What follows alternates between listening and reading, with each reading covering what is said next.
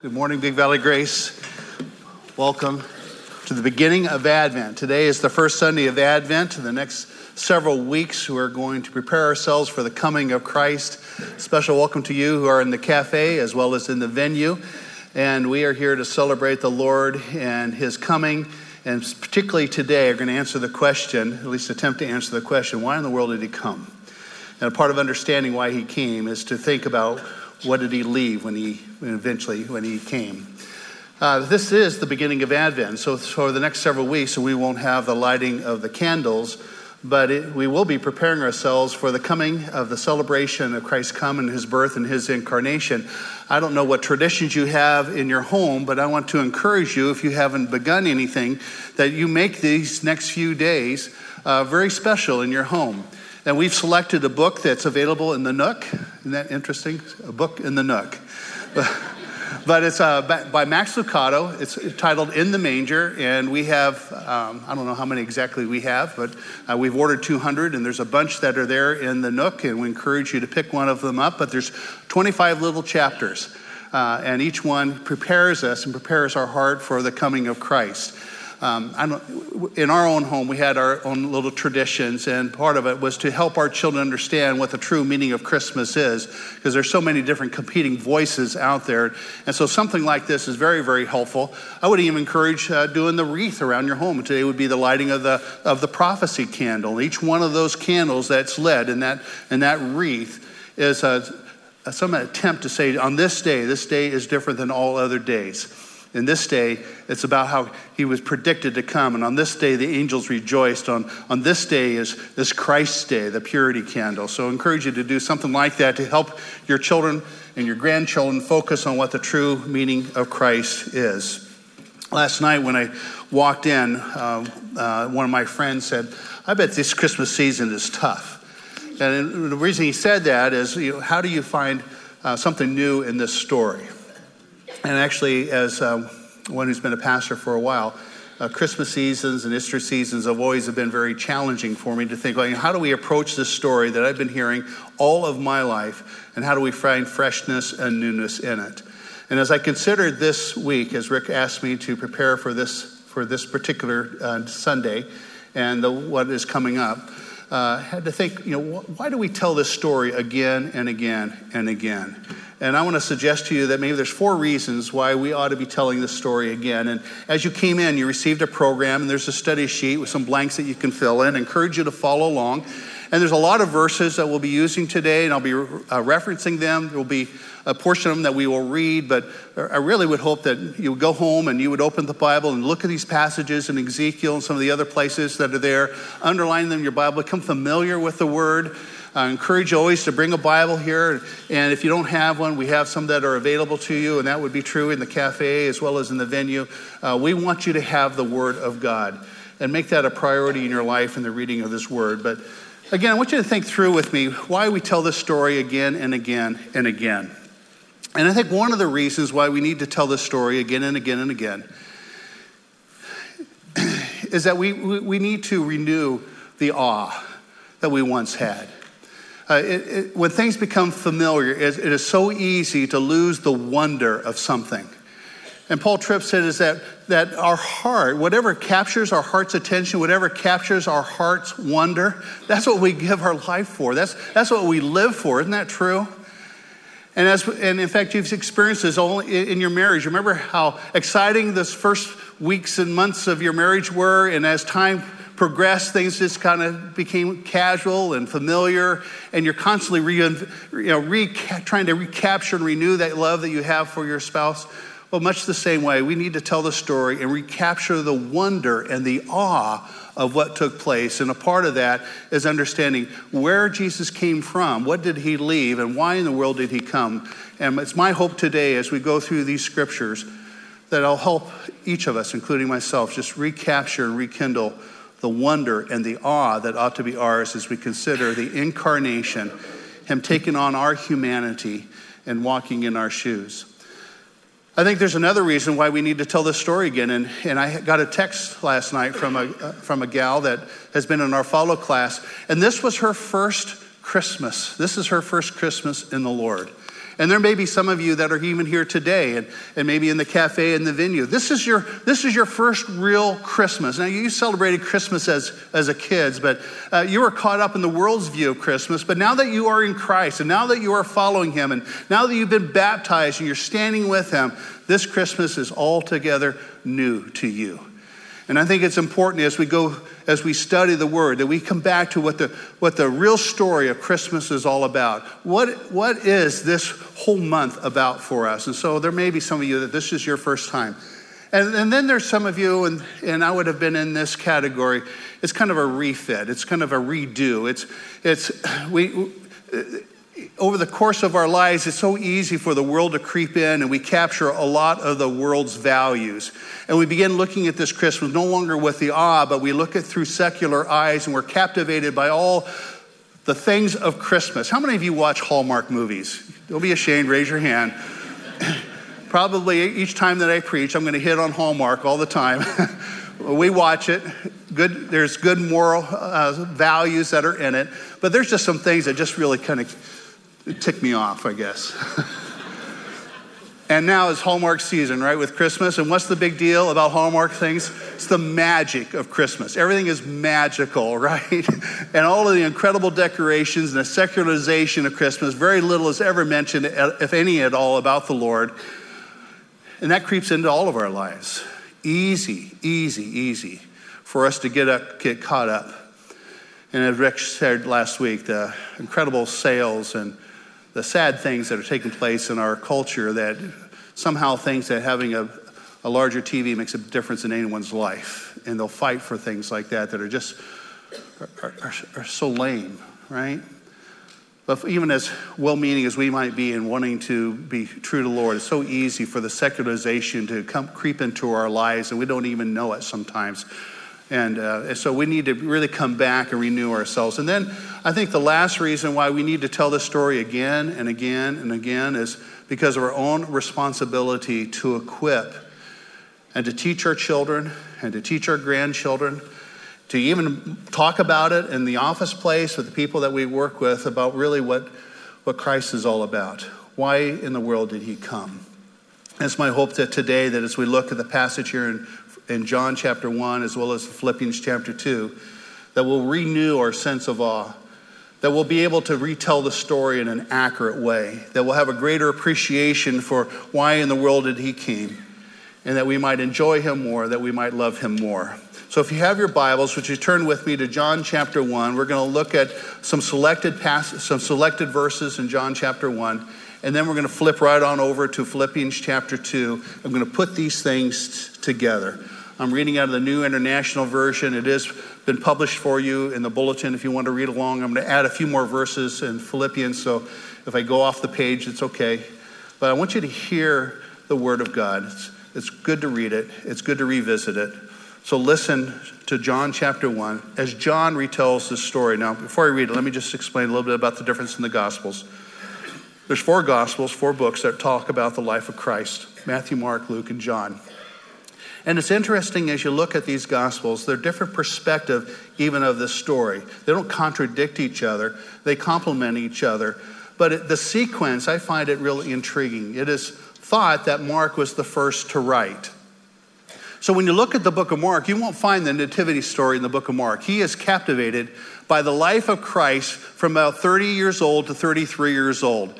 And you'll see dramatic miracles. And, and Mark presents Christ as the one who can calm the seas, stop the wind, heal the blind, make the lame walk again, was crucified, rose from the dead, is coming again.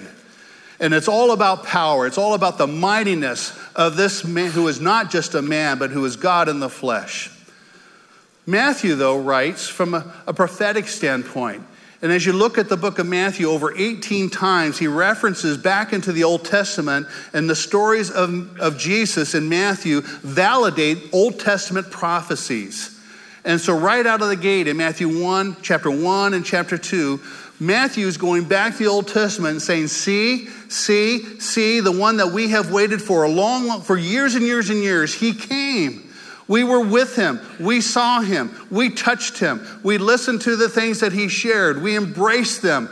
And yet, You crucified him. The one that we had been waiting for, you crucified. But I'm telling you, he's coming again. That's the theme of Matthew.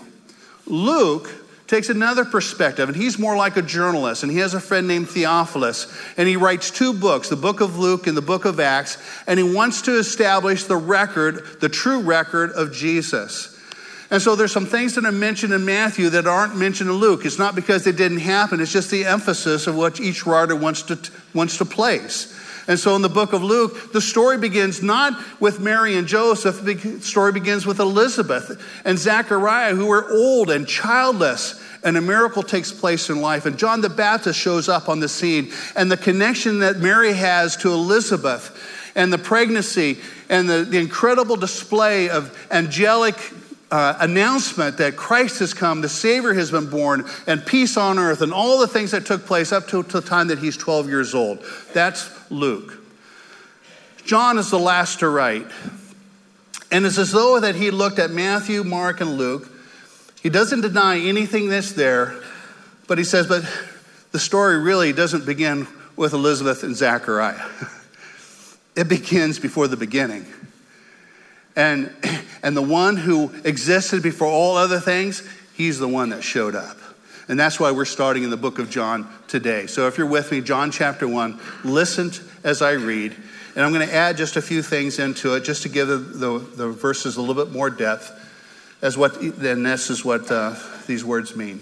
So John writes, he's an eyewitness. He was with Jesus every day of his three and, three, three and a half years of ministry. And he writes, it says, In the beginning, before anything else ever was, was the Word, the Logos, the spoken Word of God. And this Logos, the Word, was with God. And the Word, the spoken Word, was God. And He was with God in the beginning. It was through Him, through the spoken Word, all things were made. For without Him, nothing was made that has been made. And it was in him, the spoken word of God. It was life, and that life was the light of men. And the light shines in the darkness, but the darkness has not understood it. Look, drop down to verse 10. So he was in the world. And though the world was made through him, he spoke it into existence, the world didn't recognize him. And so think about that. In spite of all of the miracles that he did, the feeding of the 5,000, the making the blind able to see, the deaf able to hear, touching a young boy who is in the process of being buried, and he comes back to life again and is returned to his mother, Lazarus, who comes out of the tomb. In spite of all that, John says the world didn't recognize him. Verse 11, it says, He came to that which was his own, but his own did not receive him. And yet, here's this wonderful promise in verse 12 Yet to all who receive him, even those who would receive him today, to those who believe in his name, he gives the right to become children of God. You're part of God's family. Children born not of human descent, nor of human decision, or of a husband's will, but born of God, born again. And this word, this logos, that was in the beginning, it was with God and was God. This word became flesh, took on humanity, and made his dwelling among us. And John says, and we. He's not referring just to the 12 disciples. He's referring to all who were following him at that time, which numbered as many as 70 or possibly even a larger number. And it says, We have seen him. We've seen his glory, the glory of the one and only who came from the Father, full of grace and truth. And Paul writes in Philippians chapter 2 and says, This Logos, who being in the very nature of God, did not consider equality with God something to be grasped, but he made himself nothing, taking the very nature of a servant, being made in human likeness, and being found in appearance as a man. This Logos, who's before everything else began, who became flesh and dwelt amongst us, he humbled himself. He became obedient to death, even death on the cross. He went the entire distance for you and for me. And because this is true, in verse 9 says, Therefore God highly exalted him to the highest place and gave him the name that is above every name, that at the name of Jesus every knee should bow, in heaven and on earth and under the earth, and every tongue, every tongue, even the ones who are most against Christ today, every tongue will confess that Jesus, the Christ, the promised and anointed one, is Lord, Lord of all, to the glory of God the Father. Would you join me as I pray? Father, I thank you so much for the power and the truthfulness of your word. It's hard to grasp, Lord, why in the world you would even come and what it was like before you came and what you left behind that we might have life in you. But Lord, I'm glad you did. So glad, Father, that you came to me and you came for me and you called me by name. Thank you, Lord, for each one that could say the same thing here today. And we look forward to the day when you'll return again and we see you face to face and all the promises that you have made Lord, we look forward to experiencing you, to hearing you say, Welcome home. And so, Lord, would you take these words here today, Lord, you empower them through your Holy Spirit. Would you open our, our hearts, our eyes, our minds to receive, Lord, what you would have for us here today for your glory. In Jesus' name, amen. Max Lucado wrote in the manger, in the little book that you'll be picking up, he says, The omnipotent, one I just spoke about, in one instant made himself breakable. He who had been spirit became pierceable. He who was larger than the universe became an embryo. Can you imagine? And he who sustains the world with a word chose to be dependent upon the nourishment of a, of a young girl. Isn't that amazing? Isn't that amazing? So when I think about the question, why did Jesus come, I, I first start thinking, well, what did he leave behind? Uh, he came from somewhere, right? And so, where, whatever existed before he came here, what was that like? What did he give up? That would be some, somewhat significant. What, is, what, what, what was it like if we could have seen him before he humbled himself and came and took on our humanity? What, what did he leave behind? I'm going to suggest that there's three things that, that he left behind. And we won't be turning to these scriptures, but I encourage you to look them up as you go home today. The first thing that he left behind, the Bible's really clear, is he left behind his glory. He left behind his glory. Now, what in the world is that glory like? There are several different places throughout the Old Testament and the New Testament that talk about his glory. It first shows up in Exodus when, when Moses wants to see the glory of God, and, and, and, and the Lord has to put his hand to block himself as Moses is looking on, just to protect Moses. But after Moses saw his glory, nobody could look at Moses. He shone with the glory of God. He had to put something over his face because for him to have a, even a conversation, his countenance would have been so dynamic that we couldn't even look at him. Gives us a little taste about it. Ezekiel, when he saw the glory of God, tried to describe it. In fact, Paul writes, it says, No eye has seen, no ear has heard what God has in store for those who love him. And so it, the, the ability for us to write and to describe is beyond any words or anything that we could describe it. It's indescribable, and yet he tries to describe it. And what he says is, When I looked at the throne of God, it, it was like sapphire. And he who was up on the throne, below his waist was like, was like melt, melted metal and above his waist was as brilliant as the sun, and around him was like a rainbow, the radiance of a rainbow. It was brilliant, but he also said it was indescribable. When Jesus was on the mountain, he was transfigured and his, and his human shell was peeled away, and the disciples were able to see his glory. The writers write, they said that his, his was as bright as the, his face was as bright as the sun, and his clothing was brilliant, full of light. When I think about his glory, I wonder, I don't know for sure, but I wonder if Adam and Eve were not clothed with the glory of God. They walked with the Lord day after day.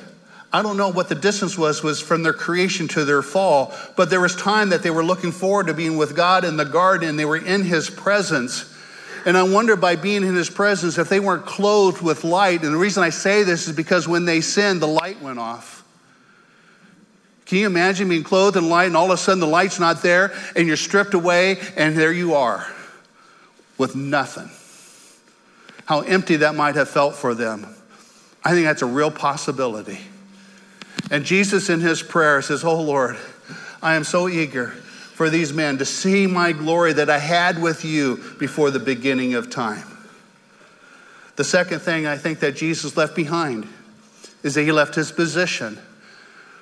When the scriptures talk about his position and where he sat, he sat at the right hand of the Father, and there he has always been, and that is where he is now, at the right hand of the Father. He is home now. And being at the right hand of the Father and having always have been there, there's never a time where he wasn't there. And this is where some of the cults get it all wrong. You can't make a big enough deal about who Jesus is and his deity is because he has always been there. There's never been a time where the, the right hand of God was empty. He has always has been there. And so when you read throughout the stories, particularly in Job chapter 1 and chapter 2, when, when Satan is coming before the throne and all of these angels are coming in reporting for wherever it is that they are there, and the angels are swirling around the throne of God and singing, Holy, holy, holy is the Lord God Almighty, who was and is and is to come. Jesus was there, and they were swirling around him too. He left his position for you and me. When he says he did not consider equality with God something to grasp, he was willing to let that go, that position. The third thing that I think the Lord let go, and, and I don't have a good word for this, and so, but I'm going to use a word right out of Philippians, and it says, he left equality with God. Did not consider being there, knowing his position, his glory, but also there's an aspect of his character he left behind. Now, he didn't become less God when he came upon the earth, but there was things that he chose to forsake because never, ever in the past did ever experience hunger. Never in the past did he ever get tired and need to rest. Never in the past was he ever ridiculed and scorned and mocked. He left, folks, he left that behind. He left behind all the praise of the angels. He left behind, and in fact, what, the Lord's Prayer says, Father, uh, our Father art in heaven, hallowed be your name. Thy kingdom come, thy will be done on earth as it's done in heaven. His will was done all the time, but not when he was walking here on earth. He tells his disciples in the scriptures there, he tells his disciples in Matthew, he says, Guys, the, the foxes have holes, they have a place to go to at night. The birds have nests. But the Son of Man has no place to lay his head. Folks, I don't, I don't, I don't own anything. I don't have a home to go to. I don't have a wife to love. In fact, it is interesting as you study the Gospels Matthew, Mark, Luke, and John how many times when the disciples would wake up, they'd look around and imagining they're camping out on the ground and Jesus' bunk is empty. And they're wondering, where did he go now? And they look up on the distance, there he is on the hillside. Early in the morning, before even dawn would arise, he'd be spending time with his dad, the Father. Can you imagine how homesick Jesus was?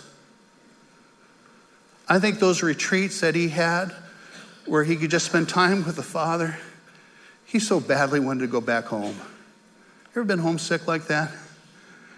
Uh, we, my wife and I have been in some wonderful travels, wonderful places. Sometimes I wish someone would just pay me just so I could travel.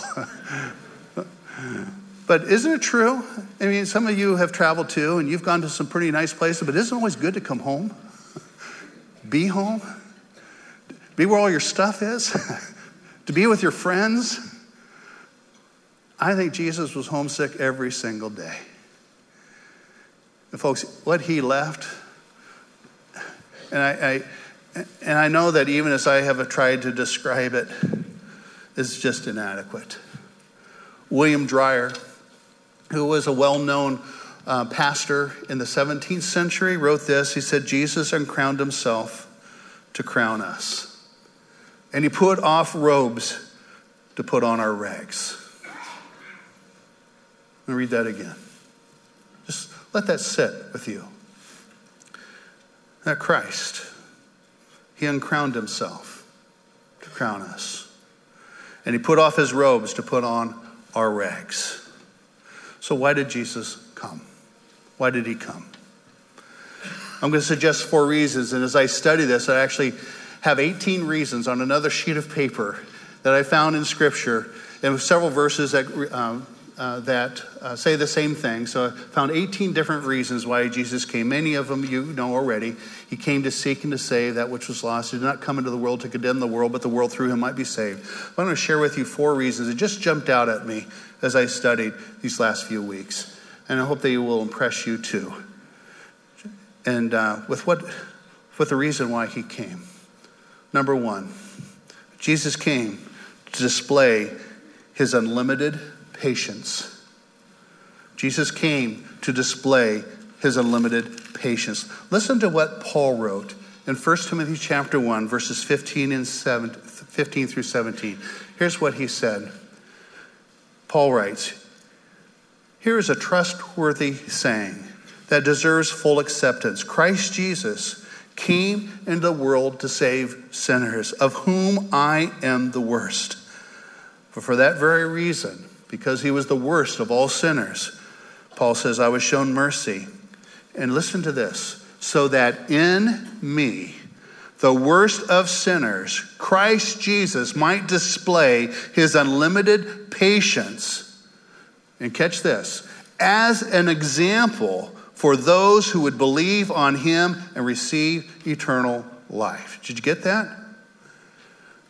Jesus came not to show unlimited patience to Paul, but he used Paul as an example to show that his unlimited, his unlimited patience is for you and for me.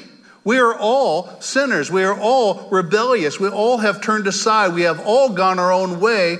And God, in His grace, came to show his unlimited patience with you and me. By the grace of God, you are here today because of his incredible, unlimited patience. How would you know that? How would you know that unless Jesus came? He came to show us the heart and the nature of the Father who is so patient. He's not willing that any should perish, but all should come to know him and he continues to wait. And he continues to display patience in me even today by God's grace, as he has with you by his glory. Isn't that amazing? Number two, why did Jesus come? He came not only to display his unlimited patience, but get this, he came to destroy and to set free. Now, what in the world do I mean by that? Listen to Hebrews, the writer of Hebrews, chapter 2, verses 14 and 15. Catch this. Since the children have flesh and blood, that's you and me, Christ too shared in their humanity so that by his death, listen to this, he might destroy him who holds the power of death. Who's who? Who's that? The devil. And, and I love this verse in verse 15 and free those who all their lives were held in slavery by their fear of death. Jesus came so he could destroy the devil and all of his works, but also to set us free from our fears, and particularly the fear of death, which is ultimately the ultimate fear that we might all have. I want you to think about this with me that Jesus came to set us free from our fears. It would be interesting just to talk to each one of you, and, and including myself, and to say, What is it that you fear? And we would hear a wide range of things. Some of you are here today and are maybe are in the venue, in the cafe, that, that you identify with this verse. There's a great fear of death that you have. Uh,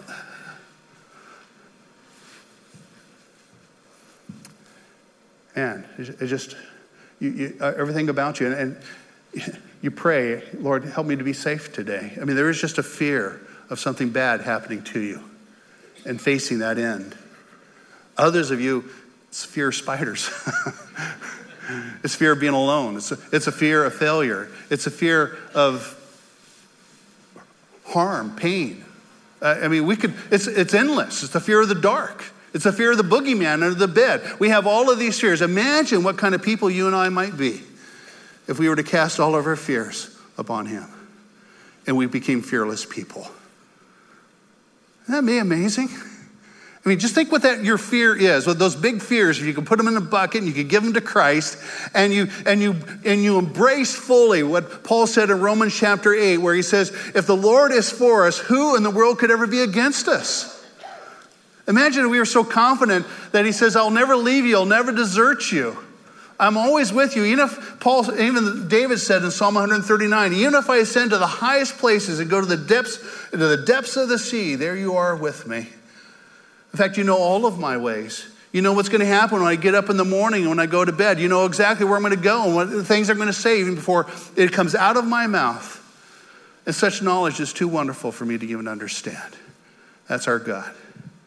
And He came to abolish the, the work of the enemy in our lives. He came to set us free from His bondages as well as all of our fears. And He is just waiting for us to cast our fears upon Him. Because, folks, imagine again what it would be like if each one of us were freed from our fears. Paul says that the Lord came and he gave us, gave us not a spirit of timidity, but of power and of love and of good works. Oh, may the Lord set us free today. And I hope, you know, if you're here today and you're, you are wrapped up with fear, that you would be so bold to go to the altar after we're done praying. And if you're in the venue, there's a, a place there where you can go to pray and meet with some folks, and you cast these things before the Lord, and you begin living differently one day at a time, trusting in the Lord for the things that you are so fearful of, that are so binding in your life. He came to set you free. He really did. That's what His Word says. It's not what I'm saying, it's what His Word says. Number three, not only did He come to who has unlimited patience and to set us free, but He also came. First John says, the author John writes, he says that we might know Him is, who is true John says, The Son of God has come and has given us understanding so that we might know him who is true, and that we are in him who is true, who is the Father, even Christ his Son. So God's greatest desire is that you and I would might know him. Uh, not just know about him, but that we would know him intimately we would know that he, he never leaves us, He never deserts us, that he, we, we would know intimately that He has a plan for each of our lives, and that He's able to work out all things good for those who love Him. That we have such confidence in Him to know that with His outstretched arms and His spoken word, that He made the heavens and earth, nothing's too difficult for Him, and that, he, that we are His workmanship, that He has a plan for our life. That he's prepared things beforehand that we should walk in. If we were to know him so well, our confidence would be so high in him because we know, like David, that my God is with me. Who can stand against me? But it isn't just to know him, but his desire is that we would be in him and he in us, and not just in the Father, but also in the Son. And that was Christ's greatest desire is that, Father, may they be one with us. And the joy that I have in you, may they have in me. And that together, for all of eternity future, we'd be in the Father, and the Father would be in us, and the Son would be in us, and we'd be in the Son, and thus we will ever be. That's why He came. So, so eager for that. For each one of us that's here. It breaks his heart when we are far off away from him. It breaks his heart when we love the things that, that are so shallow and so small compared to the glories that he would have to give if we would just wait upon him and trust in him. Lastly, why did Jesus come? I think this is significant. In Romans 3 25 through 26, it says he came to take our place so that God's demand for justice might be fully satisfied. Paul says in Romans 3, he says that God presented Christ as a sacrifice of atonement through faith in his blood. He did this to demonstrate his justice and so, what the word atonement means, we don't use it very often, but what it means is that it fully satisfies the debt. And God presented Christ as an atonement. He took our place, He fully satisfied the debt, so there's nothing more to be paid ever again. When He came to the cross and His blood was shed, He took care of all of my sin before I knew Christ he took care of all my sin while I have been in Christ. And He took care of all of my sin that's whatever lies in the future. It's all covered by Christ. Nothing is left undone. He can only die once, but His blood was sufficient for it all. Isn't that amazing? And that atoning sacrifice satisfied the requirement that that without the shedding of blood, there's no remission of sin. That the penalty of sin is death and eternal separation with God and from God. And the debt that we have paid, that we have established, is so great. Our rebellion is so significant. The gulf between us and God is so great, is so, so huge, that no amount of any good things that we might ever do could ever cross, and, and cross that gulf. It took the eternal Father to step across in his Son to rescue us and to fully pay that debt. One of the things that often would happen when we were back out in Pennsylvania and we would hear stories of it is that there would be individuals that would go to Target or to Walmart and they would go up to the customer service counter and they would say, Do you have any layaways here? Oh, yes, sir, we, we have a bunch. And they would put down several thousand dollars and says, I want to cover all the layaways. So that the folks, when they would come, would have no debt to pay. Isn't that amazing? And we'll hear stories like that in this community too. But that's what Jesus did, is that he stepped forward and he paid all of the debt so that nothing more is owed. Max Lucado writes, he says, the moment that Mary touched God's face is the moment that God made his case. There is no place he will not go. If he is willing to be born in a barnyard, then expect him to be at work anywhere. Isn't this cool? Expect him, if he was born in the barn, expect him to be at work in the bars, in the bedrooms, in the boardrooms, and the brothels. No place is too common. No person is too hardened. No distance is too far. There is no person he cannot reach. There is no limit to his love for you and for me. Isn't that cool? Isn't that amazing? Folks, this is what it's all about. We're going to sing a song in just a little bit called Mary Did You Know? And as the song will be played, and you'll see the words up on the, the song, um, let's look at those words. Because Mary had no clue what she had in her womb. Before we sing, I want to tell you one more story, just in closing, so you capture fully what it must have been for Jesus to come. In the book, in the manger, Max Lucado tells a story. It's in chapter two, which is today. and I got the title for this message from Max Lucado, but he tells the story there was a doctor who was a um, um, cosmetic surgeon, plastic surgeon. He passed away in 1975. His name was um, Maxwell Maltz. Some of you maybe have read some of his books. He was uh, a, a, positive thinking kind of guy in the books that he wrote.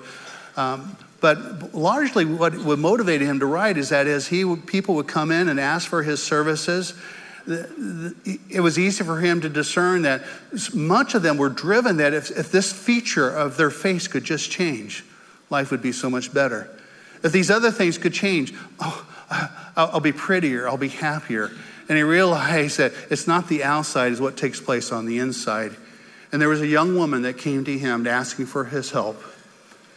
And she said, uh, Dr. Maltz, uh, uh, my husband was severely burned in a fire trying to rescue his mother and father. And they perished. And he's in great pain and great disfigurement, and he's ashamed to go outside. He's ashamed to be around anybody, and he sees his scars as God's punishment in his life for his failure to save his mother and his father.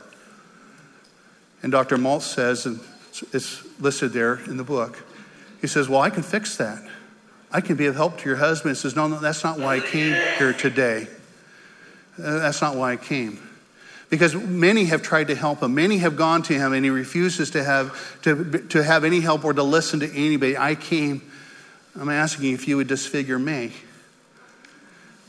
Because I, I want to enter into his pain, and I'm hoping in doing so, he'll let me back into his life. It's reported as a true story. And Dr. Maltz refused to do that surgery, though he could have. But he went to her home and knocked on her husband's door, who had knew that guests were coming, and so he locked himself into his bedroom. And he knocked on this man's door and he says, Sir, my name is Dr. Maltz. I'm a plastic surgeon. I can be of great help to you. I can, I can help your scars. I can fix your scars. But that's not why I'm here. I'm here because your wife came to me and she wants me to make her look like you, sir, because she loves you and she wants back into your life. book says that there was silence and then slowly the door opened up and the man came through.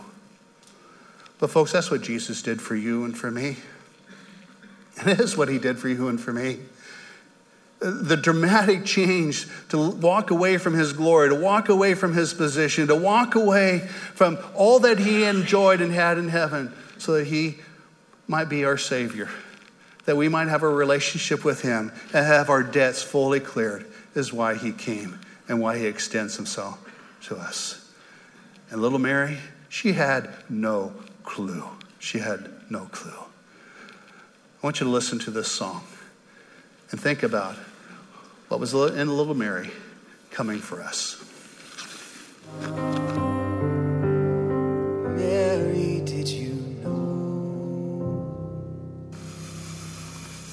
Would you stand with me as we pray?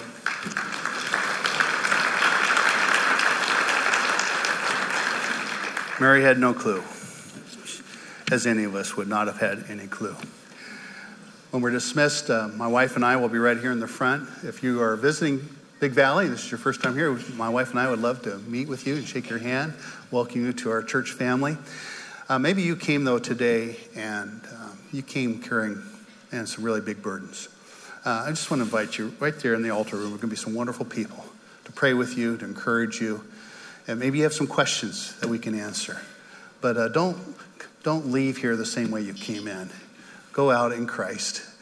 Let's exalt his name and let's glorify him. Let's pray. Father, I thank you so much. Give you the praise and the honor. Lord, uh, I, I keep thinking how no eye has seen, no ear has heard, no mind has imagined. Now, to him who's able to do exceedingly abundantly beyond all we could ever ask or think, according to your great power that works within us, Lord, uh, what you're able to do is far beyond what any of us could ever imagine or ever write about. And the fact, Lord, that you would leave your glory, you would leave your position, you would, you would leave that essence that says, Man, I'm hungry today, and, and experience it so that you might walk in our shoes, so that you could be the atoning sacrifice for our sins, so that we might be set free from our fears and the works of the devil would be destroyed in our life, all of those things. Lord, I pray you would help us to be good communicators of your word as we go back to our workplaces, as we go back to our families, as we raise our children our grandchildren. So, Lord, that we would that we would be instruments of your grace to them, that they might truly know, in spite of all the stuff that's around us. And Lord, this is a sacred time. This is a holy time. Uh, there was so much more than a little baby being in a manger. And so, Lord, would you be exalted through us for your glory and give you the praise and the honor as we acknowledge you in awe. In Jesus' mighty name, amen. Lord bless you. There's some wonderful things in the foyer. Take advantage of them. Lord bless you. Look forward to meeting some of you who are visiting today.